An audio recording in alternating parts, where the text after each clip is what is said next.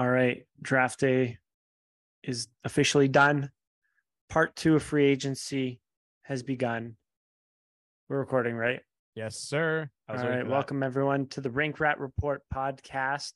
I listened back to last episode and oh my god, I I sounded dead. Why did nobody tell me that? I sounded like a complete zombie at the beginning of last episode. As always, joined by Jason. That's okay. I thought you were. I thought you were okay. I thought you were fine. Um, After that, my first couple words it was like because I guess we hadn't recorded last week because we we pre-recorded the Sam Cos one. Yeah, yeah. And so like just those first couple words, it, it sounded like I was sinking in mud. But it's okay. yeah. It's like like riding a bike. Just got to get back on it. And uh, I gotta That's it. yeah. Sound like uh sound like it's not almost 1045. But anyways, so today we're gonna be doing defense yes. and we're gonna be doing goaltenders. yes. there are not the greatest defense options available. I will tell you that for free. Some okay ones here and there, but yeah. yeah. But before we get into that, there's some big news that came out today. And before we get into the big news, if you haven't seen the forwards video, make sure you go check that out. And if you Uh, haven't subscribed, do it now. Do it like literally right now, or else, or else what? We'll I don't stop. We, we, Yeah. we we just won't. We'll just quit. All right. Uh back to the news. Uh David Kampf, Pontus Holmberg, both signed. Uh we talked a lot about centermen's, the lack of center depth uh in the in free agency. Mhm. Uh David Kampf signs 2.4 million dollars for 4 years, a lot more than we expected. Mhm. A lot more money than we expected and Holmberg was signed 800k by 2 years. Pretty simple, pretty normal Yeah. deal there for him. Let's get into David Kampf first though. What are your thoughts on the deal? Would Would you like to talk? Then leave. Anyways, um, what I actually did realize, David Kampf at two point four for four years. I mean, typically you don't sign fourth liners for that much term. I thought that was a little bit bizarre there. Uh, but think about who who was signed earlier in this offseason. That was Sean Monahan at 1.97. 1.975, I believe, for one year. But Yeah. that's a very injury prone, injury prone player, injury riddled player, a guy that hasn't played a full 82 in a couple of years and has dealt with surgeries every single offseason. Like, is a decent player, started decently last year, but I think only played like 20 some odd games. So if that costs almost $2 million, that's where I'm like, what could David Kampf have gotten on the open market there? So, yeah, I don't know. I, I I think it's like a it's an underwhelming signing simply because it's a slight overpay relative to his actual value. I mean, last episode, let's get let's be fair, we were saying 1.75. 1.5, 1.75. Yep. Yeah. 1.75 I said it too. Yeah. And then they signed him for 2.4. So 0.7 over each season and then you got 4 years of it, which I I mean he's he's only 28 so it's not going to get into deep and dark years, but anyways, just a pretty underwhelming signing. Yeah. And Pontus Holmberg 2 years at 800k is solid. You mentioned that he is waiver exempt for those 2 years. Yeah, So that's, that's, that- some great roster flexibility right there. absolutely. So just quickly, I want to touch on David Kampf. Yes, we overpaid for him 650k maybe, right? I think that was the number because we said 175. So or one sorry, Mhm. 1.75. So yes, we did overpay by it- like yeah. 650k, but I think we on there. I think the Leafs envision him more as a three C than a four C, and I think that problem that might be a bigger problem or like a separate problem than the deal itself. Also, I think we need to take into account the center market. Like we go back and watch the last episode. We went through centers. I went into the episode thinking I don't think John Tavares is going to be a centerman for us this year because I think we're going to be able to address that through trades. and you left the episode. through trades, and I left the episode saying, "How the heck are we going to do this?" there are literally no good centermen available, right? I I tweeted out a picture today. David Kampf played 15 minutes last year. That's not really typical for a fourth line player. That's more so no. a third line player. But also, mind you, he played a lot on the penalty kill, so that's contributing. But he plays more than a fourth line player would, right? If we're gonna look at the centermen that are available in free agency, we have JT Compher. All these guys played over 11 minutes, so I kind of made that the cutoff just because those like everyone else below them were kind of Of course. guys Gotcha. who didn't really play play a lot of games. So the 20 centermen that are available are JT Compher in free agency, Ryan O'Reilly, Evan Rodrigues, Max Domi, Jonathan Toews, Patrice Bergeron, David Krejci, Nick Bjugstad, Nick Bonino, David Kampf, Jonathan Drouin, Lars Eller, Noel Acciari, Eric Staal, Pius Suter, uh, Kyle Criscuolo, Teddy Blueger, How many Thomas games did Nosek? Kyle Criscuolo play? I, I don't know. I think he had like 60 or something. Derek Brassard and Alex Belzile. Those are the guys. And now if you Mhm. take a take a step back, those are those 20 names. You could probably cut off the last four names I just mentioned. Mhm. Maybe other than Teddy Blueger, but more of a fourth line forward. Also a guy who plays winger. And if you look at some other guys, Acciari, Domi, Drouin, Rodrigues, more of a fit on the wing. So now you're you're taking out, we had 20. We just cut off, what was it, eight? Right? Mhm. On top of that, Bergeron and Krejci aren't coming here. That's a given. No. So there are literally 10 centermen available that could actually play center for you.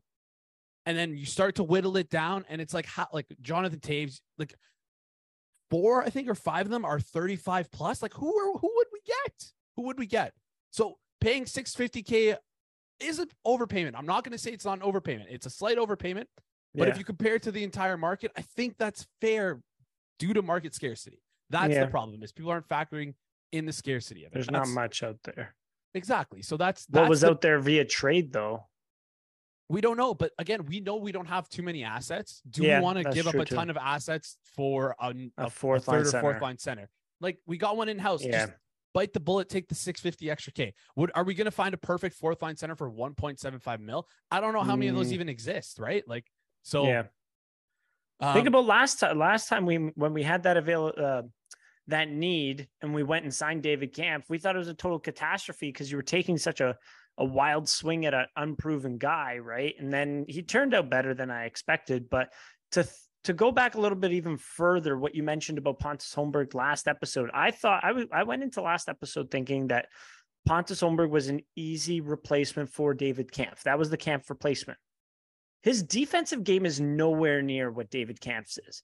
Like Pontus Holmberg, I think can transport the puck a lot better than David Kampf, but his defensive game in the defensive zone, killing penalties as well, isn't at the level that David Kampf's is. So if you try to play him in that role of a defensive center, you're going to get shelled. The one thing I do want to note with David Kampf, though, I think he could be effective, but he has to be insulated. Like the players around him, like that matters hugely. Like when you look at, I looked at the numbers last season with Pierre Engvall on the roster. I think his expected goals for percentage was close to 50%. And I think his time on ice with Pierre Engvall was around 50%. Yeah. After Pierre Engvall left, it dropped all the way to 46. Like uh, a 20 game sample sample size too. So the the wingers that you give him are going to matter and you need those guys that are going to be able to skate the puck up the ice because he doesn't do that very well in order for him to be effective. So like I, I think David Kampf is an all right player. It's just it also does he's at the level of player where it really does matter who you put him with. Like this isn't Phillip Danault yeah, right? fair fair He's enough. being paid like Phillip Danault. Remember that. So the people that you put around him are really going to matter. If you put him with Alex Steeves next year, and I mentioned Steeves because he's got a bit of a heavy foot, you know, does some other things well, but isn't the fastest skater. If you put him with Alex Steeves next year, you're going to get caved. Yeah, fair enough. Maybe, a Bobby McMann might work. Like I don't know. I'm just Uh, tossing names out there. Possibly, he's a I good don't know, just- skater. Guys, I just, I, I- I would like Bobby McMann to have the puck on his stick a little bit, like, yeah, just maybe thinking I don't know, organizationally, maybe right? could. So may, maybe the Leafs feel like they have either within their roster or they they see someone out in free agency on the wing that could supplement David Kampf and kind of Mhm. bring him back to where he was when he played with Pierre Engvall. But also at the same time, it's important to note that we don't want like we shouldn't go out expecting David Kampf to crush competition. His his the point of him to be out there is to reduce expected goals against and not have them converted, right? So I I I we would have to take a deeper look at this. And this is a, probably this is definitely a conversation for another day. Probably Mhm. more of an off-season conversation once all this trade stuff and uh, free agency stuff wraps up. But I'd like to see David Kampf on his expected goals number and the opponent's ability to convert those expected goals into actual goals because Mhm. we've seen other players uh, be able to like have a, lot of expected goals against, but they the other team isn't able to convert on those. And, and the first team that comes to mind is Vegas, right? Vegas, they don't they went they don't give up a lot of expected goals, but they also don't give up a lot of goals as well. I'd bet if you looked at Vegas, their actual goals for is significantly under their expected goals for numbers. Yeah, uh, it's just like a, a just a, I guess for me. So, um, Kampf, a lot of people weren't happy with it on Twitter. I guess it's underwhelming because it's his first first move as GM, but it's not really that. I don't think it's that bad. I think it's being overblown. Is that fair to say? Well, his first move as GM technically was to keep Sheldon Keefe but I think, I guess, well, I don't know. I don't know. I don't know. I mean, so when you add up these moves, like this yeah. is a welcome to Toronto for Bradford. Like, oh my God, this is like you went to a steakhouse, you ordered the filet, and they gave you like a, a burger kind of thing. Like, like think about this start. He kept Sheldon Keefe. He signed David Kampf to a four year deal close to $10 million and then he drafted a guy that like consensus people had him in the second round, mid second round. A lot of even some people had him in the third round. Like, are these the right picks? They might be. I don't know, but like, only I, I do find it kind of funny that those were his first three moves. When you look at it that certain way, it's like, oh, oh boy, this is yeah. uh this is a start. So one more thing I want to touch on with David Kampf, and then I want to quickly touch on Pontus Over because I have a couple things to say about him. But the four years is something we didn't really talk about, and I think this is we're going to see a lot of deals this free agency. If you go through that second year, we're probably going to yeah. see guys who we feel like are overpays because the expectation for the cap to go up this year next mm-hmm. year and then the year after i think the year after everyone is expecting to go up significantly so we might actually be seeing something very interesting here where a bunch of the free agent signings usually as they as the years go on they become significantly worse but with the expectation of the cap increasing if it's not factored in properly to a long-term deal we could see some guys who actually might outperform like under unrestricted free agents who are 28 years old underperform the first half of their contract then potentially outperform it because of the percentage of the cap that it would take up. So something something interesting Maybe. to think about.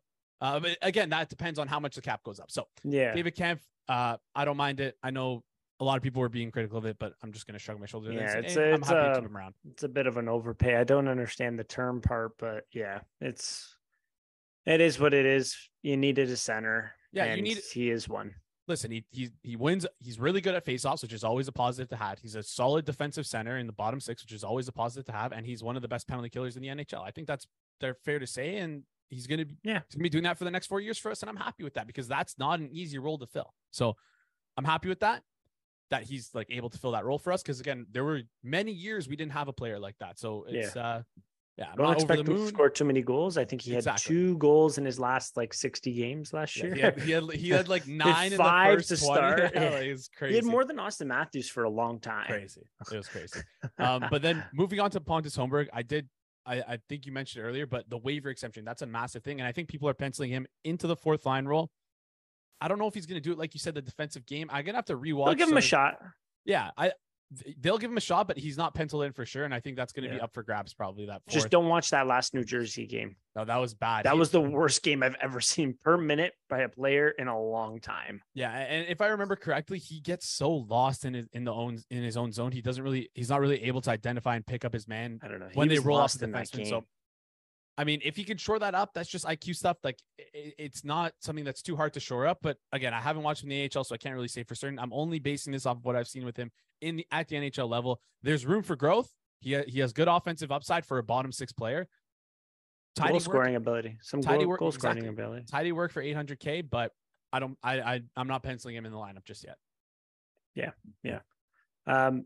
Anyways, so that that was the Leafs news of the day. Um in terms of defensemen, like when you look at it, there is a rumor that the Leafs have checked in on Erik Karlsson, but a lot of reporters have said that Brad Treliving will literally check in on every single player that is available. So take that. that for what it is.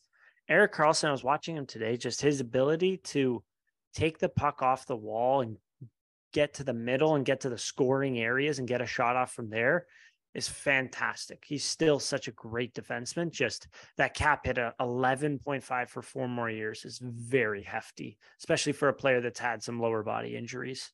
Yeah, and eh, I I would think if we were to get him, it'd probably be like a really weird. Better deal. be fifty percent, and We- we would not be- very much. we would be dealing one of the guys who are like a part of our core. I think if we're doing that, right? Like I could see you. How do you do that without with fitting that guy under the cap? You you can't. It would have to be fifty percent. That's what I'm saying. Yeah, but still, that's seven and a half million dollars for one player. Eleven point five. What was it, Eleven point five six- divided by two is five and five half? point seven five. 5.7? Okay, fair enough. Okay, Yeah. but I just don't know. Will San Jose That's somewhat that reasonable. I don't know. That's the thing. much, right? Probably So not. That's where I don't see it being realistic. That's that's why I'm saying. Like if they if they if if we trade for Erik Karlsson, chances are we might see one of our defensemen on the way out. Could you imagine having Morgan Rielly? Like if if they got it down to eight and it was Yeah. Morgan Rielly and you had Morgan Rielly and Erik Karlsson for what all those years come to come. That'd be crazy. That'd be crazy. fif- taking a 15 million cap, that'd be That'd be absurd. And that that's part of the reason why I think I'd see a core guy getting traded. Mostly like likely right like team build wise, it would make sense that Rielly would be traded. But there's too many blocks in place to have to have no Morgan Rielly traded, right? So Yeah. it's too too He's tough. to dating the do Queen that. of Canada. He's not he's not leaving. Exactly. So that was one, and yeah, that was one player the Leafs were, I guess, linked to in the trade Just market. checked in, yeah. Yeah, They and checked then- in on Ryan Reaves. I hope just to say that we don't really want you or something. I don't- think Ryan Reaves is over the hill a little bit. But yeah, but other can- a couple other players they checked in on is apparently Zadorov from Cal or Calgary. Calgary. he makes three point seven five for one year. That could be a sneaky deal where you pick him up for maybe a little bit retained. Fifteen, I saw twenty five percent retained thrown around somewhere. Makes two mil. It's a pretty good right shot defenseman for your bottom six or sorry bottom three there. Potentially could play top four. Yeah, and you mentioned something actually sneakily interesting uh, that I didn't realize at all. Is that like when you look at it, Brad Treliving the build of his defensemen, the five and six defensemen are usually pretty huge. And who was that? Like last year, he had Zadorov. Gudbranson. Yeah. And then this year, Zadorov played 1841 a game, not bad. I think he's okay. He's like a, a a fifth defenseman, kind of Yeah. some Uh, offense, a little, little bit of offense, not much. Scored 14 goals last year. Holy moly. He could he could be like it's it's not out of the question to see him bump like again the way the Leafs deploy their defensemen they they spread it pretty thin. So I could see him pump bump up into like a top four role because Mhm. of how how thin we spread them out. Like really two only two extra minutes a game would would would kind of bump him up to that top four time on ice for the Leafs here. So I I wouldn't be I would be happy if the Leafs traded for a guy like him because I think that's a good good fit for our team. And who knows, maybe he works well with Morgan Rielly, who maybe he works well with uh, Jake McCabe. Who, who who knows how it's going to work? Or maybe he'll work well with Mark Giordano. We'll we'll see what happens there. But for the Yeah. acquisition cost, what would be the number that you'd be looking for to get him? Let's say you can get him at twenty five percent retained. I think that's two seven five. 25. Uh, Leafs don't really have a first round pick next year. Or He's not worth a first, in my opinion. so, what do you think the the he'd be, he'd be worth around a second? secondish. I Fair want to say. Yeah, that's fair. I don't know. It's it's honestly there. it's so tough to like come up with these trade scenarios, and may, maybe Yeah. maybe we give a roster player for him, right? Like, Yeah, he is a know. left. He is a left side defenseman. It looks like. oh, is he not a right shot? I thought he was. Why did I think he was right? I thought he was a right shot too, but it says left here, and then Gudbranson's a right shot. okay, that makes sense. Well, less less likely now. I how did I miss that? I don't know, but uh, I'm probably gonna get roasted for that. Holy smokes! Um, but yeah, like uh, still, regardless of the way he shoots, I think with McCabe and with Brodie, the flexibility you have on your defensive, uh, on your defense with handedness, I think. uh There's not Yeah. much. I mean, everyone's a left-handed defenseman. There's still flexibility there. I Um, wonder what happens with Connor Timmins. That is a defenseman you really have to wonder with. Like, played well in his minutes that he played with the Leafs last year. I mean, but that was just a really, that really was a Kyle Dubas guy. I mean, you don't bring in a guy and then like play him, played him first line at one at one point, and then like shut him down for the season, kind of, and say, no, no, we're using this as his training camp for next year and extend him too for Right. two years, 1.1.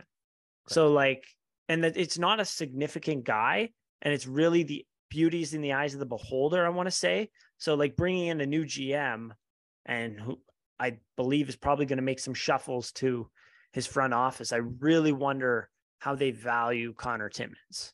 Yeah. Who knows? Maybe they value him as a top four player. Yeah, I, I could I could see probably him not, but I could see him sticking around for like the start of the season and then like just testing out to see where he goes and then shipping him out halfway through the season if it doesn't work. Mm. And if it does work, keeping him around. Like I don't I like don't- him. If he's healthy too, I Yeah, think I- in preseason he's really going to turn some heads. he has like listen, if he's able to like he scored a crazy amount of points in those few games that he's played, if he's able to produce even like half of that level and on a full on a full over a full season, that is like incredibly valuable.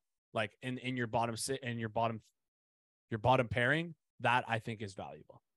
So Exactly. Yeah. Um, another guy the least rumored in on. Uh, we'll we'll be quick with these next two guys: Noah Hanifin and Brett Pesce. Uh, we were we were joking earlier. How funny would it be if Brett Pesce got traded for William Nylander after all these years and hearing all these rumors for like literally the last four Yeah. years, and then it finally happens now. But I think we get fleeced in that deal, so that's probably Yeah, out the window. happen.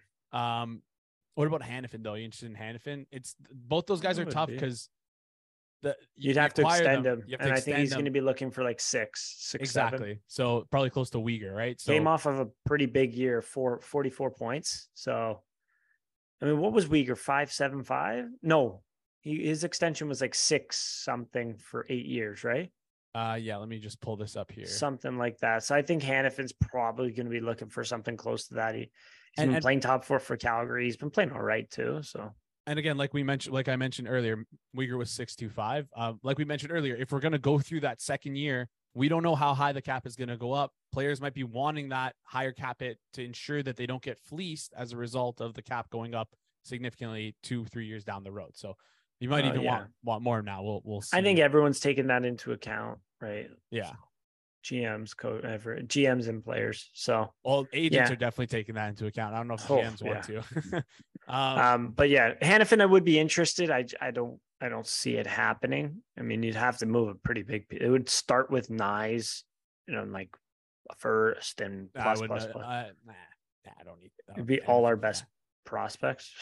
Not in for that. So, um, So before we get into our next segment, we want to give our shout out to today's sponsor, Manscaped. If you haven't heard already, it's smooth sack summer. When you're playing in the summer sun, make sure you're scaped from pubes to bum. That's right, this is the summer to keep your balls cool while still looking hot with Manscaped. The leaders in the below the waist grooming are making sure we all have a ball this summer by giving our pants partners everything they need to stay fresh. Dive headfirst into smooth sack summer by going to manscaped.com for 20% off and free shipping with the promo code RINKRAT. That is R I N K R A T. Now back to the show. All right, moving on from there, the defenseman. So I guess we kind of didn't really touch on the Leafs defenseman situation where there's kind of a glut. We have six guys, but at the same time, one of them is Connor Timmins, right?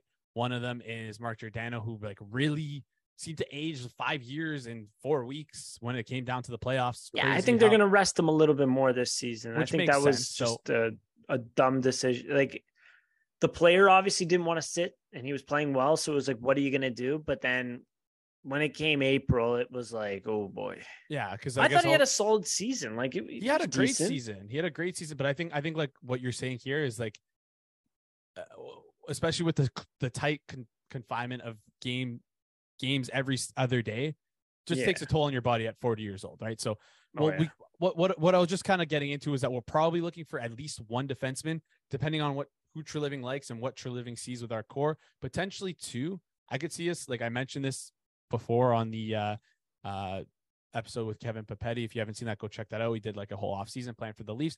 I could see the Leafs moving off of TJ Brodie simply for the fact that we don't have a ton of assets going into next year. And if they feel like they can find a replacement in free agency for him, which is going to be hard to find, but if you think Liljegren can take that next step and find someone who can kind of supplement the difference there, it might be something you consider because I think you get you get a first for TJ Brodie. So I mean, if you can, who are you replacing with? y- y- I- there's no one in free agency.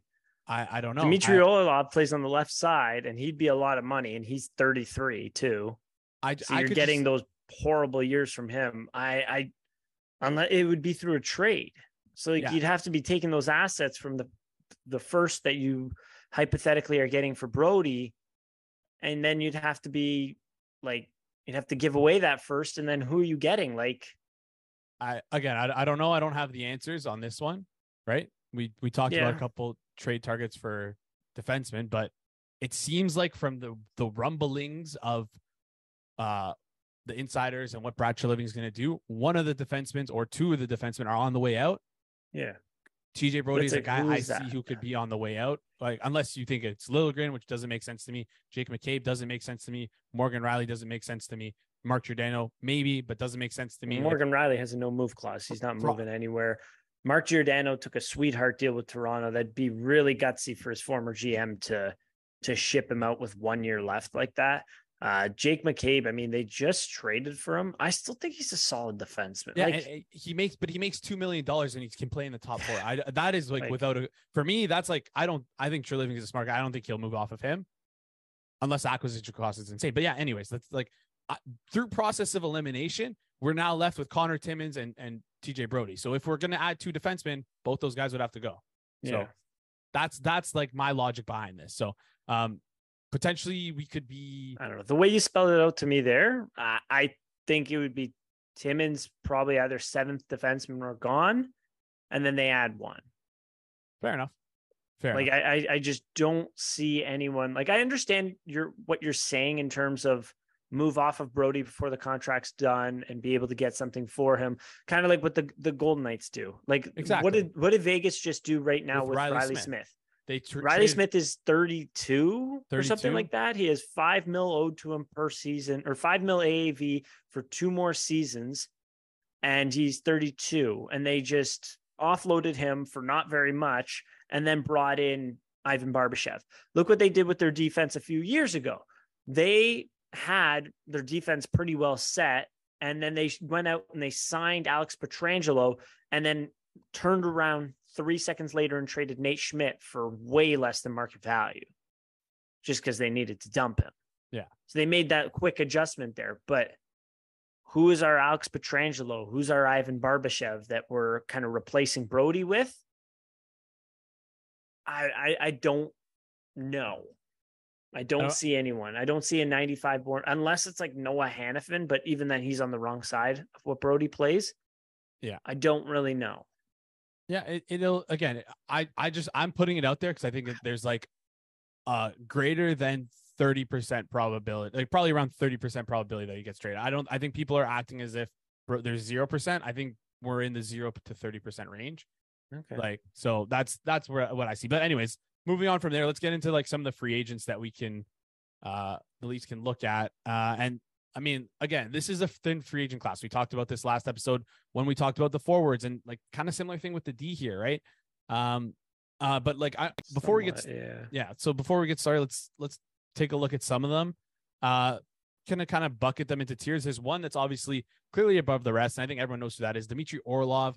If Yeah. we're able to get him, like, does that even make sense? Like we just talked about our left side. It's kind of like not I don't want to say stacked, it's not stacked, but it's full, right? I So wonder if he goes three or four years for seven, seven per. that seems to make sense. And I could see him He's like the best just- defenseman in this class. he could get more. I think honestly, like I I, I wouldn't be surprised. Really? I, am I'm curious to see what daily faceoff has him at five by six point two five. I think that's a little generous Five years. Yeah. he at 32, 33? he is at 31 years old. So I Turning mean, 32 no. uh, it just says he's a 31. 90, no, he's sure. a 91. He's a 91 born. Okay, so again, maybe maybe then maybe he only wants a three year deal so that he can, or maybe he wants a four year deal so that it guarantees that 30, that next contract that he signs is the 35 plus contract. If he ever gets bought out, it's a full full value of that. Maybe that's something they're considering. So I could see him getting like four and like like you said seven. I think that's logical, but doesn't doesn't seem to make sounds about right to me. yeah, does doesn't seem to make sense for the Leafs here. Um, moving on from him, we got like a bucket of offensive defensemen. Let's Yeah. call them that, right? Orlov. got- So to go a little bit off of Orlov and like what type of defenseman he is, to me, he's a two way, very good skater, handles the puck pretty well as well. Like just a minutes munching top four, solid two way player, in my opinion. I could be wrong, that, No, that from what I remember in Washington, that's what he was like. that seems about right. Like 36 points in 66 games last year. Like definitely has a two way game. I remember his underlying metrics were like super hot for uh his expected goals against. So yeah, obviously he's a great player. Gonna whatever team gets him we'll be lucky to have him. Hopefully he doesn't go to a cup contending team because I don't want to have to deal with that. So um yeah, yeah Dmitry Orlov, good player. Don't think it's a fit for the Leafs. Moving on from there, let's look at some offensive defensemen. There's about four I we see, and we kind of highlighted on the trade trade market. One of them being John Klingberg, who was last was it last year, two years ago, was projected to get a crazy amount of money. Never ended up never end up get setting. Where was offered a crazy amount of money. I think was he was offered? offered? seven by seven or something oh like that. Goodness. And his agent he, said no, and then uh, we can get more. Bet on yourself in Anaheim. Like, okay, not a great idea. That so, was the worst decision ever. I hope he got a new agent if that was the case. So no, he John did. he fired his agent like in the middle of tr- free agency, and then got seven by one. That's crazy. Um, so yeah, John Klingberg, another guy, Leafs had him, Erik Gustafsson, Shane Goss Gostisbehere, and then Kevin Shattenkirk. Are any of these guys a fit, yeah. you think, for the Leafs? Absolutely not. No. none, of, none, of them, um, eh? none of them at all. Uh, like they're all players that need to be put in the right situation to be able to thrive. I mean, I think the best example, like actually, when you look at it, Gustafsson and Shane Gostisbehere and even Kevin Shattenkirk, they were all three players that were at one point like not Gustafsson, less so Gustafsson, but the other two were highly touted players, given pretty good contracts, but then we're not put in the right positions, not put in the right spots in the lineup, not like favored to be more offensive. And they ended up like Gostisbehere had to be moved with picks to Arizona. Kevin Shattenkirk got bought out of a huge deal by the New York Rangers. And then Erik Gustafsson was on Chicago, was playing well. I don't know. And then just bounced around to a lot of different places. But then look what happened. Then Shattenkirk went to the Lightning for on a cheap deal. They put him in the right position. Second power play, six uh sixth pairing, like third pairing kind of guy. And he thrived there. He played very, very well. And then when you look at Gostisbehere, same thing in the desert, first power play, and they were able to get assets for him to Carolina. And Carolina seemed like they liked him. They were trying to negotiate, renegotiate a deal with him. And then Erik Gustafsson was just told to go out and play hockey in Washington and racked up a bunch of points as a result. So, yeah, those are the type of guys, like you said, they were put either, yeah, not put in the right positions. So they didn't succeed. So when they're asked to do a little bit more, that's the big issue there, right? Yeah, so, don't don't ask them to play defense. In terms of those three, I don't think we have a spot for them simply because yeah. Morgan Rielly exactly. is filling that spot. Exactly, exactly. You hit the nail on the head there, and I think that, I mean, we've seen us go five forward on the power play. So if you're worried about PP two, I don't think it's that big of a deal. We've seen other things like I'm sure Giordano can play. You don't there. pay that much for PP two. Exactly, exactly, and you also yeah. don't play them that much, right? So you don't really care yeah. for that. Um, moving on there, let's take a look at like we mentioned this earlier with a guy like Zadorov, big bottom three defenseman or mm-hmm. bottom pairing defense, big bottom pairing defenseman, a five six. That is big like bottom in, defenseman. exactly. That's in the mold of a Treliving five six. So a yeah. couple guys I, I I bucketed here together uh, is Luke Schenn, Carson Soucy, Radko Gudas, Connor Clifton, and Scott Mayfield. Any of those names stick out to you in particular? Um, Luke Schenn mainly. Yeah. Um, Carson Soucy, I was very underwhelmed watching. Scott Mayfield is, a, as you mentioned, just a big, heavy defenseman. I think he's okay-ish, but I don't know. I think Luke Schenn just he fit so well with uh with Morgan Rielly last year. Why not run it back on a sub two mil mm. contract there? Um but yeah, you do like to have some physicality on your back end. I think that it does does help a little you. bit. It doesn't hurt yeah. at all. I think it I, does help and you do kind of need it in some way. You need a mix of it. Um I mean, but then the issue is if you bring back Luke Schenn, like as you mentioned before, then what like Brad Treliving, I believe, wants to change up the Leafs defense. Yeah. and if you bring back Luke Schenn, you've just you've you're icing the same roster that you had in the playoffs, minus like Justin al- Holl. Almost identical, right? Almost like, identical. Yes. So, so um, but again, it's it's a tough conundrum here because like Luke Luke Schenn is like we saw how he fit with he fit he fit with Morgan Rielly, so it like makes oh, sense Oh, from I that missed standpoint. it. I missed him here. The one guy actually I was very interested in as well. I don't know why my eyes are going right now, but Connor Clifton. This is a guy, he, he's small, he's on the smaller end, 5'11, 190. Loves to hit though, blocks a ton of shots. And your brother Josh actually put me onto him. I haven't do- dove into him a lot, but I'll take Josh's word for him that he's a solid, solid defenseman. I asked Justin Holler, Connor Clifton, and he said Connor Clifton uh, pretty, uh, pretty quickly too. And he said he moves the puck well enough as well. So a defenseman that I definitely want to take a, a deeper dive into, and I think could be a cost-effective option for the Leafs. Yeah. So looking at things from a cost effective standpoint, like, and I'm just gonna I'm just gonna keep referencing this Daily Faceoff article. Uh, maybe I should put in the description. They just projected out some contracts. It's not it's not gospel by any means, but I think it's like a fair If you Fair want to, the look at best, it. the best contract projections actually come from Evolving Wild. I find.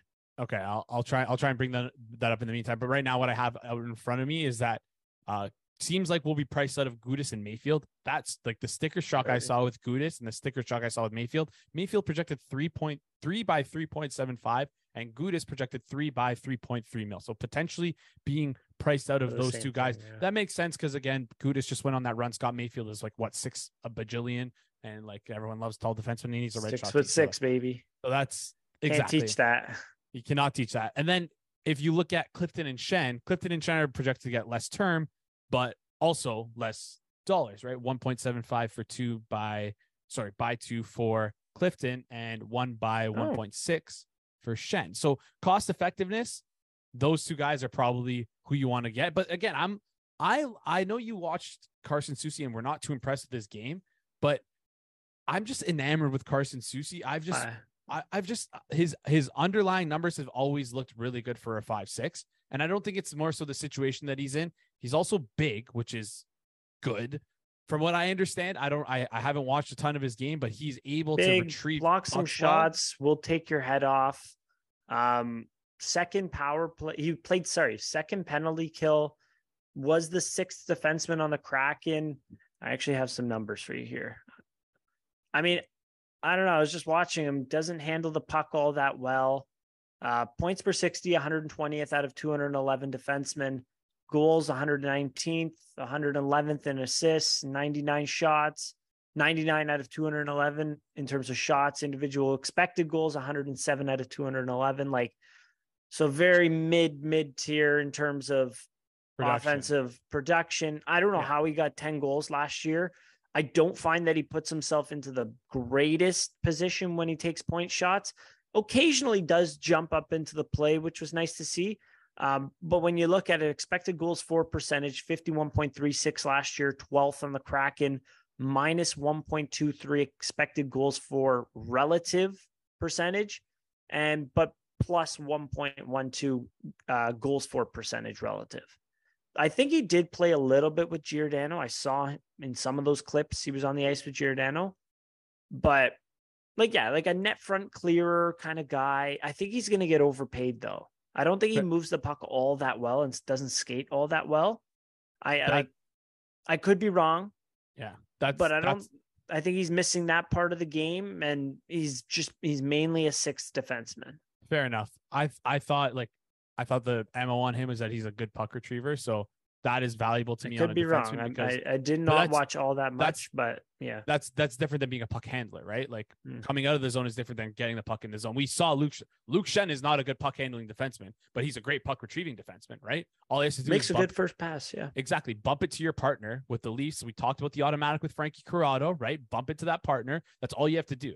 So I'm I'm sure. Yeah, that, that's kind of the, reason why I was interested in Carson Soucy. Also, his underlying numbers again are really good, but uh, now you're trying to- according to who though? according to Evolving Wild, Really? Even this year? yes. Wow. Yeah. So, um, yeah. Uh, what I was, I was what I was saying there is yeah, like one of Luke Schenn, one of Connor Clifton, one of Carson Soucy. If we need to fill in that sixth spot, like you mentioned on the right side, bumping. Um. Oh my goodness. Timmins. Timmins down. Yeah, thump, bumping Timmins down to the seventh defenseman role. It's really late. So uh, my my brain is going whack. Yep. Uh, but yeah, those are probably likely the guys we see cost effective options. So Clifton, I wouldn't be too too mad with.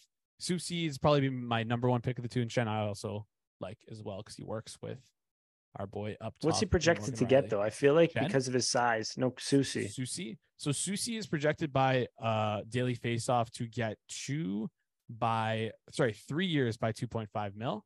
Uh, Well, that's so- a lot lower than I thought. Yeah. Um. Eh.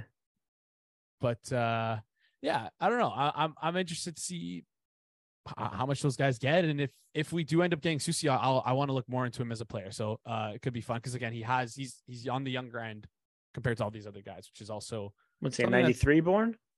I think he's 27 or 28, 28. Oh wow. Yeah, he's 28 right now. So, um, Okay. yeah. Anyways, moving off of those guys, there's other guys who we kind of have here who were established players, and I think the Leafs are probably going to be priced out of them. But I think it's still important to talk about them, uh, because I don't know, they're they're good. They're like pretty good players, starting with Ian Cole, right? I don't know how much he's projected to make right now, but Ian Cole is a great I think defensive. he had an okay year in Tampa. No. Yeah, he had a pretty good year in Tampa. Uh, Right.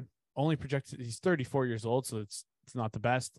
Ryan Graves as well for uh New Jersey, one of the bigger Yeah, fish, I I think, remember. projected to get a pretty penny.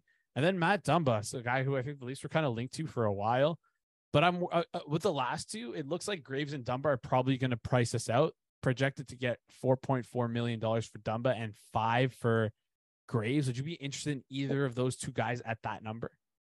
No, not really. I don't know. I mean, Matt Dumba did not have a very good season this past year. I believe was scratched at times um, by Minnesota. Like, I don't know. I think he only had like 11 five on five points this year, if I'm not correct. Where is he on my Uh, sheet here? He's pretty low down here. Yeah. He had, sorry, he had 14, which is less than Troy Stecher, Carson Soucy, Dmitry Kulikov, Travis Hamonic had more five on five points. Radko Gudas had more five on five points. And the list goes on and on and on. Like he had the same, uh, he had one more five on five point than Gavin Bayreuther. Crazy. So, So, like and- offensively was not there at all this year. Um, played a good amount, but So it, it looks like. I, I just brought up Evolving Wild, and my God, I don't know why I didn't do this sooner because like it's so much easier to look at this their model and, and their projection. So they're they're projecting Matt Dumba to likely get a five four to six year term between if it's a four year term, five mil to six point two six mil. Wow. That is a lot of money. Yeah, for a guy who's kind of been. Did they like the him? lineup. I guess I guess their model likes Dumba. I don't know, but Graves is in a similar boat where again for like most likely four to six years, but 4.7 for that fourth four years, and then 5.57 uh, for that sixth year. So, I mean, younger guys, established, yeah, but I think too pricey for the team. Is that fair Yeah. to say? play a lot of minutes. Yeah. Ian Cole, I mean, two years for they're projecting two years, three mil, a little pricey, but also plays on the left side, which doesn't really yeah, it doesn't bode well for isn't us. super but- attractive to us. Like, yeah, like you said, but yeah, definitely an interesting player because he's one of those guys who's like a high end defensive defensive defenseman, and I don't think people think about him like that because he's short. But um, yeah, someone should take a stab at him, and I won't be surprised uh, if Yeah, uh, one of those sharper teams do take a stab at him. So, yeah, for sure. Any more thoughts on those guys, or Not really on those guys. I just think I don't think they're realistic. I mean, fair enough? I, I think I'm it's curious to see like. Graves and Dumba are pretty like big names. Yeah. I I really wonder how much they get. I mean, Dumba's numbers really fell. I thought they fell off this year. I guess he's never really been an offensive guy. Only one 50 point season. So I don't know. Yeah. Anyways. Last guy. um, yeah. last guy I want to bring up here, and I think honestly, I'm shocked by these by these projections. They're I think they're wrong because I think the value is relatively high on him. But it we c- could be a Dermott situation where we see a guy who is really good underlying numbers because he plays in that smaller role.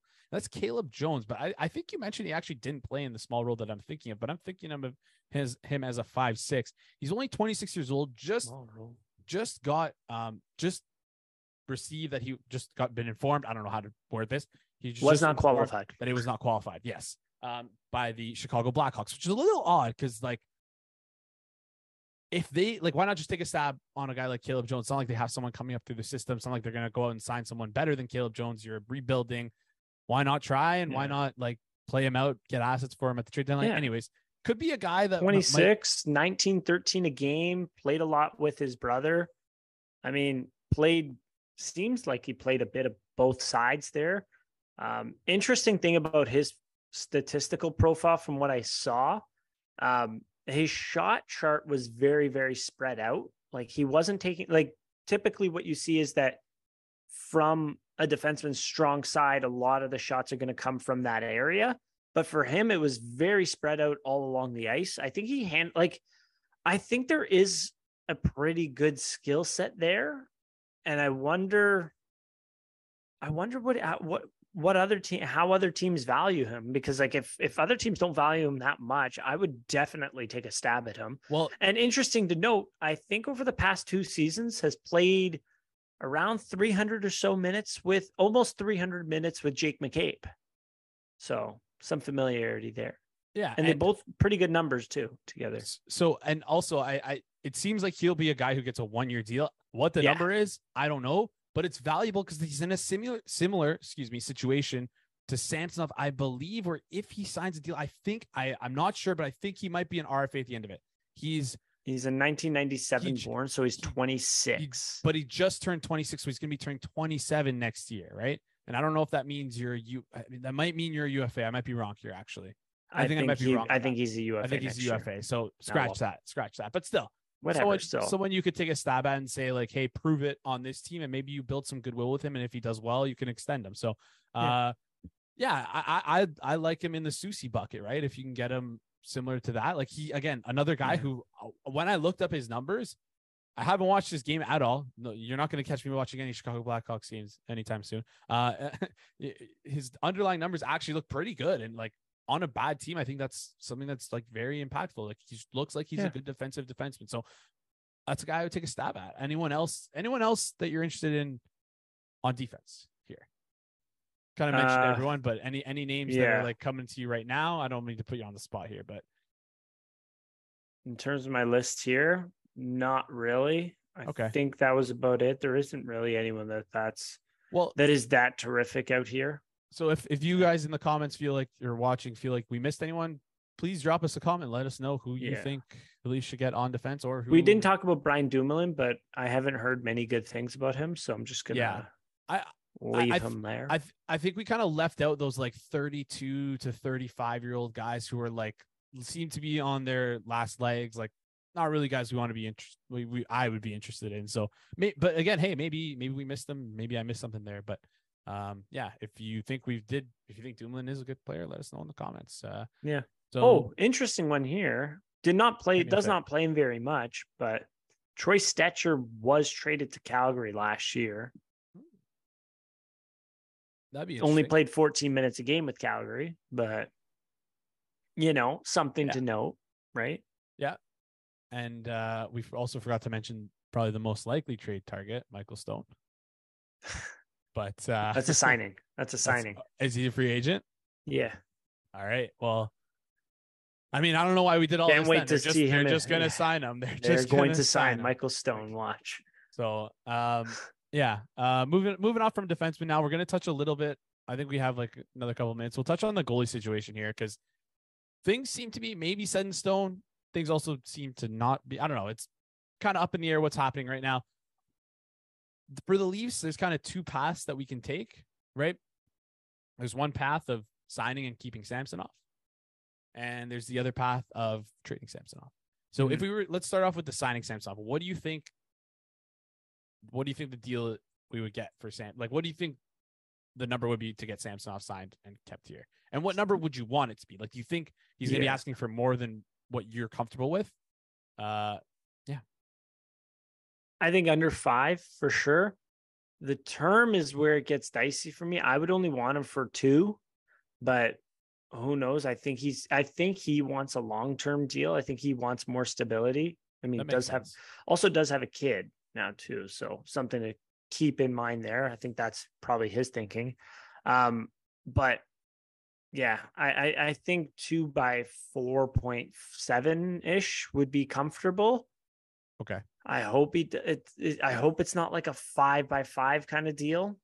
But so we'll look, looking looking at evolving wild because it's just so much better than daily face off their metric. so a two year deal would put him at four oh nine five, which is pretty good. I would take that. I, I would actually take that. I like that.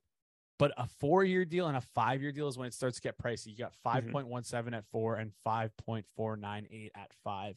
And for me, I think I've been very clear about how I feel about goaltenders. They are run very hot and very cold. I don't think it's worth it to sign a guy for five years at five mil when potentially three of those two years he could underperform that number. I think it's better to take a risk and take a dart throw at potentially another goalie. And if those other goalies are available, then I think you should do it. So starting with the the path of keeping the issue Samsonov. is, the issue is dart throw goalies are not always available. I mean, like, Of know. course, Also- we'll, we'll we'll we'll get into look at the list- dart throws that San Jose's been doing, right? Yeah, but look- like look at take the- a look at San Jose. What who did they bring in before? They had Adin Hill last year. They had Kahkonen, What happened to Adin before- Hill uh, though? and then they had they traded him for a fourth.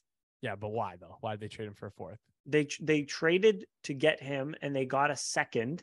Yeah. or sorry, they traded a second to get him. Yeah. and they traded a fourth to get rid of him. Yeah. and then he won a Stanley Cup, but They he wasn't him. even like the starter for it on that team. But he won the Stanley Cup for their cup run. That's like, Yeah, but that's kind of like my point though. Is that like, like if you look at a team like Vegas, that's exactly what they did.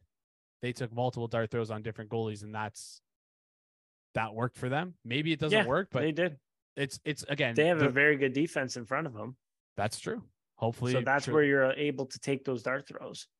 But Like, those dart would- throws aren't always available. I mean, like who's a, like San Jose's been taking three dart throws. Now they just acquired Mackenzie. yeah, but San Jose isn't a good team. That's like a bad. That's a terrible example. Like San Jose's trying to be bad, right? San Jose's expected in terms of expected goals. They their like, goalies but- massively but, like, underperformed that. What? But what's what's their like? Are they trying to win? Are they trying to win the cup? No, are they trying to make the not, playoffs? Okay, so then I don't think Their underlying numbers were not bad last year. Their goaltenders were horrible. Fair enough. Fair enough. So don't trade for San Jose goalies. I think is the answer then. But again, Well, it's San Jose is just trading for the wrong ones. yeah.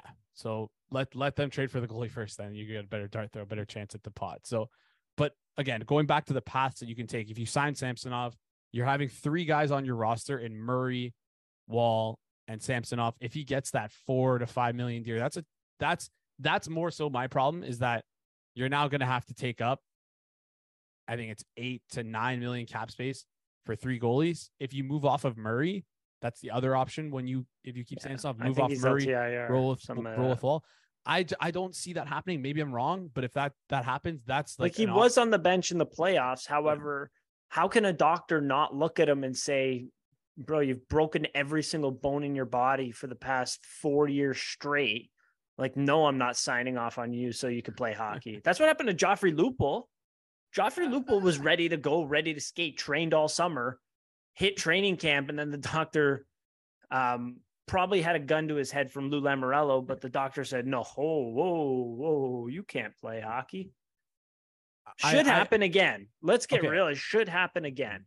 it, it it should happen, but again, we can't say for certain if it will happen. So that's the only thing Yeah. that I'm like hesitant about. So like Enough of these. Enough of these ethical doctors. I want a doctor that's going to be in jail in two years, exactly, I'm I'm down. but I'm he'll down be in jail that, with a cup ring.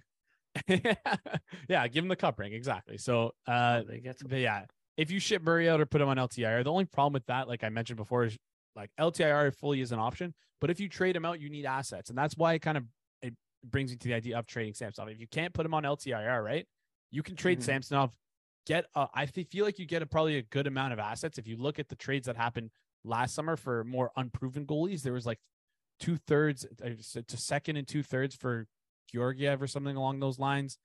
Um, yeah, but you you could get a decent amount of assets. Use some of those assets to one restock the, the pool, two get rid of Murray, and then you could take stabs on goalies. So there's a couple goalies that we have written down here who I think are good stabs, right? One of them Mhm. being Logan Thompson, another one being Kirill Vejmelka.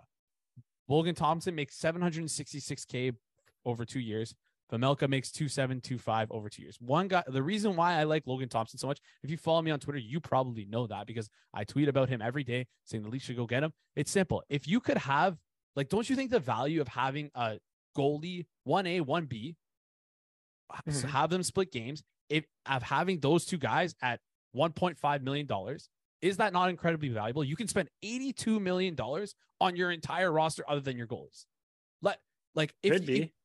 that that to me is something that is like almost like a hack and teams should be doing that more is it an incredible risk yeah is it crazy probably but I just I don't know the skill set of Logan. I haven't watched Logan Fair enough. Thompson enough, and I don't know the skill set enough where you need to find a goalie that fits your system, or you need to play to the goalie's strengths, right?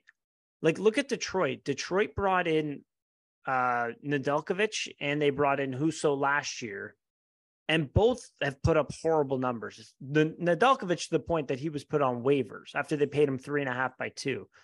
Detroit's system just did not fit Nedeljkovic's game, right? So that's where I wonder if you bring in, does Thompson fit your system? That I'm not sure. And also, why would Vegas give uh, Vegas a cap strapped team who is now going to pay Adin Hill $4.8 million? Why would they give up Logan Thompson?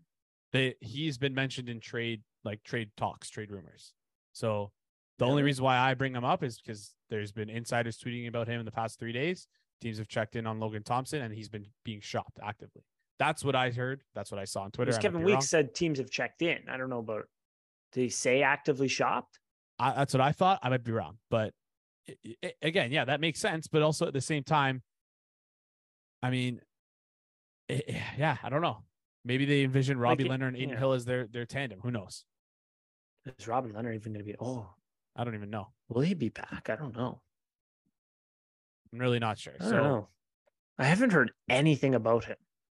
that's why It's the weirdest that thing every offseason. Their their goalie situation is so weird. But Yeah. anyways, always seems to sort themselves out. Anyways, they also have that eight million or was it nine and a half million dollar cushion of just a guy who's probably gonna struggle his entire career with his back and then come back for the playoffs. Um, but uh, yeah. Anyways, moving on. what a de- what a debilitating disease. uh, and then yeah, Regular seasonitis. it's contagious. Got to be careful. Um, or Are they shopping. Vejmelka?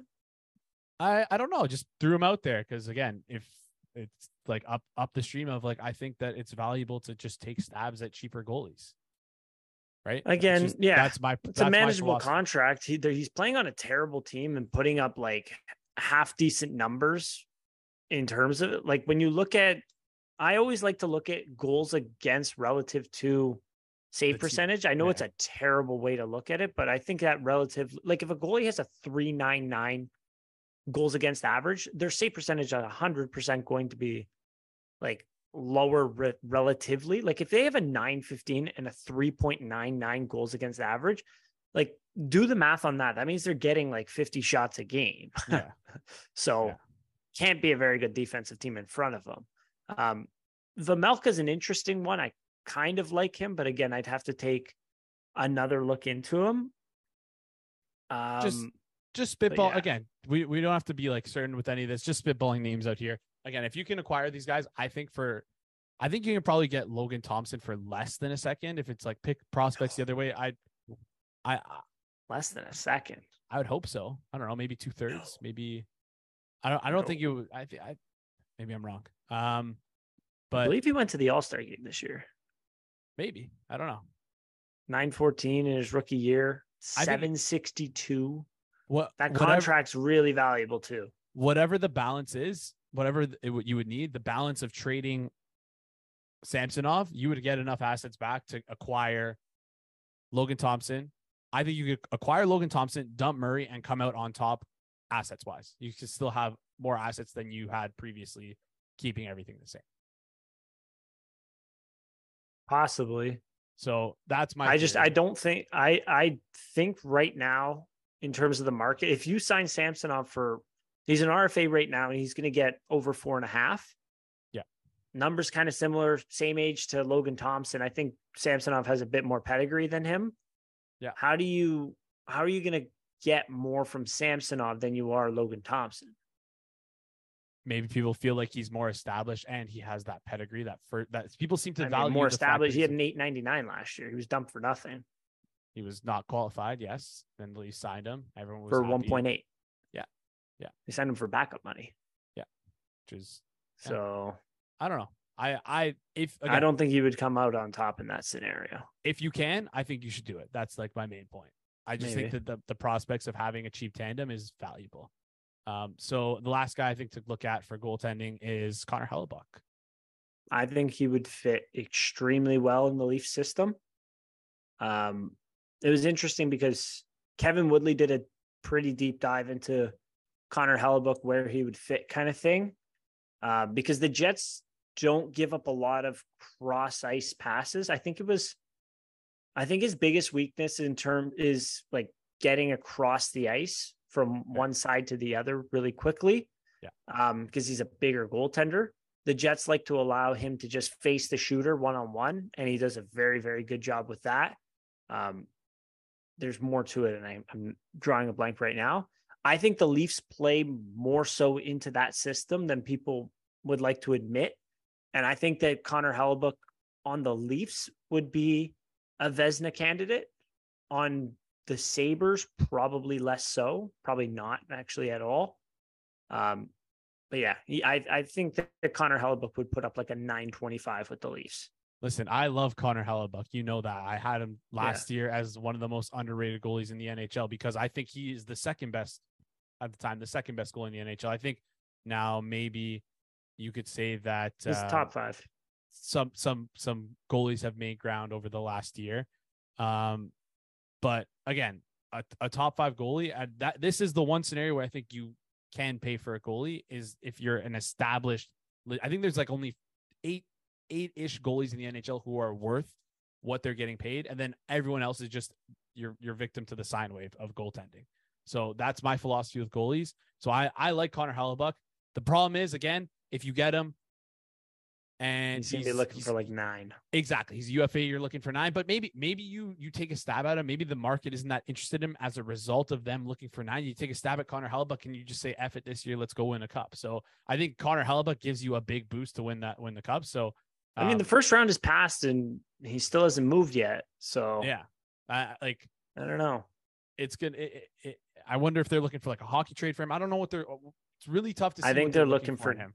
Based on what they got for Pierre Luc Dubois, Hockey they didn't get any first round picks. They got all young players. So So what about like Sam? Like, could you build a deal with Samsonov yeah, for Connor? No, I think you that, could. that makes sense, right? Like, I think that makes sense. Maybe you would have to. but then it's going to have to be. Um, it would have to be Matthew Knies. I I can't. don't, I, I don't, I don't know. I don't know if I that's the case. so. Because listen, he's gonna walk Who no matter giving what. up? He, but he's gonna. Here's the thing: you have to understand that the the Winnipeg doesn't really have much leverage here, right? They've made it clear they want him gone. He's made it clear that he Mm. wants to be gone, right? They did a great job getting that haul for PLD. Mm-hmm. What if no one just wants to bite on Connor Hellebuyck? I might get to that point. I don't think that's the case. We'll see. Nobody's going to want to bite on a Vezina, Well, again, Vezina candidate. no one's gonna bite if you're asking for a, a potential one A goalie and everyone's top prospect. No, no one's gonna bite there. But if the price comes down, then people will That's be not biting. that much, though. I think that's a lot. think I don't think that's that much. okay. Samsonov plus Knies. Yeah, that's that's a decent amount. I think it would have to be a little bit more too. Again, you, you have to factor in that Hellebuyck. You're only keep you're only going to be keeping him for a year. The team that the team that is most likely to trade for Connor Hellebuyck would probably only keep him for a year. The team. Uh, Hellebuyck. No, it was, he wants to go somewhere where he's going to sign long term. I don't know where that is. Good, good luck finding a team willing to pay nine million dollars over eight years for It'd be five. Or I don't think he's getting eight. He's everyone knows he's 30 years old. Like, Yeah. So, I mean, I think everyone is looking at the, um, at uh, oh my goodness, Florida buddy, Florida goalie, ten point five million dollars. Bobrovsky. Everyone's looking at the bar. Up. Yeah, that- contract. that saying, GM "I don't doesn't do a- that. that GM doesn't have a job. I don't think. it- well, but he's not a this the- GM. Yeah, but is that not the same situation here, where you have a guy who has really good pedigree and is like a top What, goalie? were- and- what was Bobrovsky's numbers in his last year? I don't know. 913. What was I don't know. I don't have it. what was Hellebuyck this past year? Not sure. I didn't have it on 920? Okay, fair enough. But again, like I think people are going to look at that and say it's not might might not be worth it to sign him to The right much. goalie in the right system will be effective. I mean, Like, plain and simple. If he goes to Buffalo, it's it's not going to be great. They pay him a boatload of money. It's going to be tough because next year they're not going to be able to shore up defensively. Maybe in a couple of years when Owen Power develops and all these younger defensemen develop and all the younger forwards develop a defensive game, that's when they would be legit. But then how old is he going to be there? How's the body going to look? That sort of thing.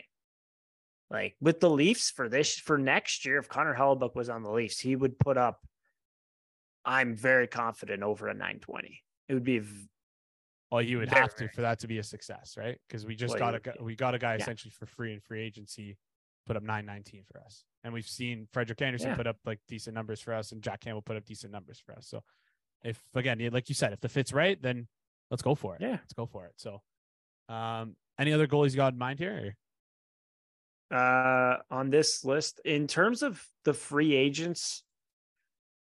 I believe Like a Yaroslav? I like- had a list. I had like- a list of goalies. I don't know where it went, and this is pissing me off. But in, in off the top of my head, the best goalie in this free agent class is Joonas Korpisalo. Okay. I really, I really think he he has really come into his own this year, and well, actually not come into his own. He was dealing with a hip injury for the past two years. He finally got that cleaned up, and then this season he looked way way better. Unfortunately, in the first round, he did get rinsed by McDavid and the Oilers a little bit, but um, I still do think he's a very good goaltender. Varlamov, it looks like, is going back to the island there. So nothing you can do there. Um, in terms of Adin Hill, I think he's probably getting overpaid. Evolving Wild, Wild I believe, had him at 2.8 for two years. yeah, I think 2.8 that's closer to what he is. Um, I don't know how after one playoffs he gets that huge, huge contract like that, but uh, what what can you do? It's not the Leafs signing him to that, so, So, I'm fine. Frederick a- Andersen is an interesting one though. I, I I wonder if the body's starting to break down. Oh, not I wonder. The body is starting to break down. That was the dumbest. years. That No, was the dumbest. good. Yeah, that was a You don't know. You don't want to be No, like is. so. You don't want to be aggressive down. towards him. I feel that. Like it's all good. We want to be positive here. We don't want to be negative. No, I, I but- just totally forgot that he was injured this year. He was injured last year mysteriously. He was injured mysteriously with the Leafs. Like he's six four. He's a big, big boy. When you're putting that kind of pressure on your your lower body like that at that age, not no eh, bueno. Tristan bueno. Jarry, that's who it was. Tristan Jarry is also a solid goaltender that's out there. I think he's going to probably command close to five. I would say, six, but again, six that's for, another six point six. for evolving wild is what they're projecting. Six six eight actually is what they're projecting is the most likely contract for him, which is And again, that's another guy injury prone. a lot. So That's an injury prone guy. What really is he? How many? I don't think he's played. If he has played 50 games in a season, it's only been once, I believe. So, what do you really have there? I think he is a decent goaltender, though. I will, I will say that. But one guy towards the bottom of the list that I just want to get your quick thoughts on. Two guys actually. Larry B projected to get two by 1.5. Another injury prone guy, but he's on. Oh, he's he's on- he's on not the younger side, but he's 30, right? Which is for goal goalies. I think that's not as old as it is for players, if you know what I mean, right? Like yeah, so goalies tend to he, yeah, he missed like a full season, but then he was healthy all year this year. He just he didn't play many games in the NHL because he was in the AHL for most of the year. I think he's a he's an okay backup. Uh, worth a stab at one one uh, around that one one ish range. Yeah, I would say. I could see if we get rid of Murray, like maybe we sign a backup goalie for like one. Would it be crazy to carry three goalies on a roster? Like I don't know. you, I just I wouldn't. No, I it, it, sorry. Yes, it would be. You think it'd be crazy? I wouldn't like that. No. Okay, fair enough. Ju- uh, just just curious because like I don't know how we don't know how much trust they have in Joseph Woll yet. I have trust in him. I have faith in him. I think he'll be at least a, a good backup goalie, probably a good one B, potentially a good one A. Who knows? We'll see. Well, think but- about this. They had enough trust to say, "Hey, Matt, hey Matt Murray, go fuck yourself. We're playing Joseph Woll. I, I listen, no disrespect to you, but I think they would have played you over Matt Murray in the playoffs last year. Oh. Sheldon, Sheldon Keefe at times with goaltenders that are injury prone gets so sick and tired and so fed up with them. And like he tries to act professionally, but you can just like read between the lines and look into his eyes that he wants to take these goaltenders out back and hit them with a shovel. Like that whole like Frederik Andersen conundrum. Oh my God, that guy wanted to wring someone's neck. And then when he came back and he's like, what the hell is wrong with this guy? And then that Matt Murray situation where he just kept pulling himself up, warm up. Oh, goodness. Sorry, guys. I, I broke my entire, I shattered my entire leg in this warm up after William Nylander hit me in the, hit me with a puck in the collarbone. My whole leg is now shattered somehow. Crazy stuff. All right. Life, Last... of, life of an NHL head coach. But yeah, Larry B, decent backup. I, I, an okay backup, I would think. Last guy, Yaroslav Halak. thirty years old, old, but he's he's just older. I mean, for I like as a league mid be, guy, as insurance, maybe. Again, like around that Laurent Brossoit kind of level. Um, I think he would be best suited. Who's like a young starter? Like it would be like Carter Hart, but that, no, why would he go to Philadelphia? Um, yeah, I don't think it would be with the Leafs, but if it was just Joseph Woll, maybe, but he's really getting up there and the numbers are starting to, well, 905, 903, 903. It's not great. He's not going to play more than he played 24 starts last year. I can't see him playing any more than that. So, fair enough. Like in terms of who would be a good starter for him, I'd have to think more. I'm actually not sure. That's all good. I was just. I think just I think it'd be a good fit for him to go back to New York. Yeah, fair enough. Yeah, fair enough. I think that's anyone else you got in mind here. Yeah, like Ranta is going to be interesting. I, I I don't foresee him being back, but again, that's another guy who's been injured quite a bit and is 34 years old. Um, other guys on this list here, like I had some names. Um, yeah, I think it's that's we we, we went through most of them. It. Like Korpisalo, I think he's staying though. Yeah, like Cam Talbot, but Filip Gustavsson, whatever. Filip Gustavsson, Cam Talbot, Nedeljkovic, Stolarz, Jones, Blackwood. Filip Gustavsson. Yeah, you're looking at he's probably an RFA. Not RFA. Sorry, yeah, he's an RFA. There you uh, go.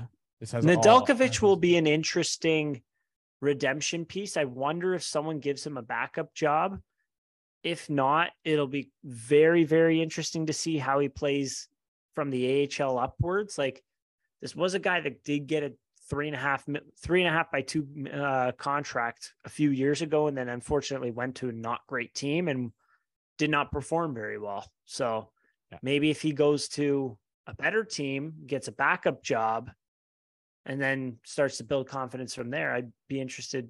I'd be interested to see how that works out. Yep, fair enough. Fair enough. Anyone else you got here? No, that's all. Uh, oh, Anthony Stolarz put up great mm. numbers last year. Played on a tire fire Anaheim team this year. A guy that our guy Kevin Papetti really liked last year as well. Put up some good numbers on a bad team last year. So I'd be interested to see where he lands. Um, but yeah, I, foresee the Leafs bringing back two of their goaltenders right now, and I I pretty confident it's Samsonov and and Woll. I really hope it's Samsonov and Woll because I don't know. I don't know what I would do if I have to have another year of Matt Murray debacle. So, um, all right, I think, yeah, yeah. Uh, I'm just gonna leave it at that. I'm gonna leave it at that. Enjoy your two cup rings, Matt Murray. Anyways, I think that's all we got for today. Um, the Leafs did make their first round pick, Easton Cowan. Um, I don't have my I didn't watch any junior hockey this year. I tried to ask someone. Seems like Carlo Colaiacovo really likes him. Um, I will say this: he played on a very good London team, and he was kind of a rookie this year. Only played seven OHL games, so just something to consider. This was his rookie season. He did he put up over a point a game in the in the OHL playoffs.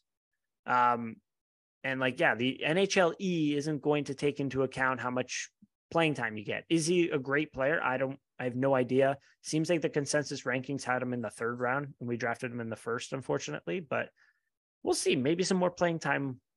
You know, light it up next year. One thing I want to do say about that is again consensus rankings probably wherever they had him in the third. I think it was the back half of the second high top half Second, third, third. round around there. Our our next pick was in the what fifth or sixth round. We weren't Oh. going to get him. So if if we think that he is the best upside of all the players available, then yeah, that's the pick we should have gone with. I don't think We should have got. We should have drafted Michkov. yeah. Like why didn't why didn't we trade why didn't we draft Michkov? He was right. I would have liked Caleb Ritchie, but or Quentin Musty. Apparently, both they're those both. guys went one, two- apparently, I have no idea again, but they went right before. So Yeah. ah, Ah, whatever. It, it, I again, we're not going to. Unfortunately, we're probably not going to hear his name for another two years. So let him cook. no, him we cook. uh in a couple weeks at the uh yeah the prospect prospect tournament. Yeah, but you know what I mean. Like he will not be relevant to the NHL level, and uh, Oh, probably yeah, not be yeah. Oh, contributing no, at the at minimum for two years. Probably three, four years is likely. Think about how long it takes for these guys to develop. Yeah. So, yeah, good. Like I tr- trust the process, man. We trust if we Hell if we think the Leafs have drafted well in the past couple of years, then we have faith in Wes Clark. Then I don't know why it would waver now. So Yeah. Apparently London the London Knights when they posted the highlights of him, they included an empty net goal. So I thought that was kind of funny. respects. Get those empty net It's goals. like he had like over 20 goals this year. Why do you need to include the empty netter? we we're missing that upside ever since we lost Zach Hyman. Like, yeah, exactly. exactly. Anyways, you got anything else for today? That's it for me. All right. Thanks everyone for listening. Go Leafs, go.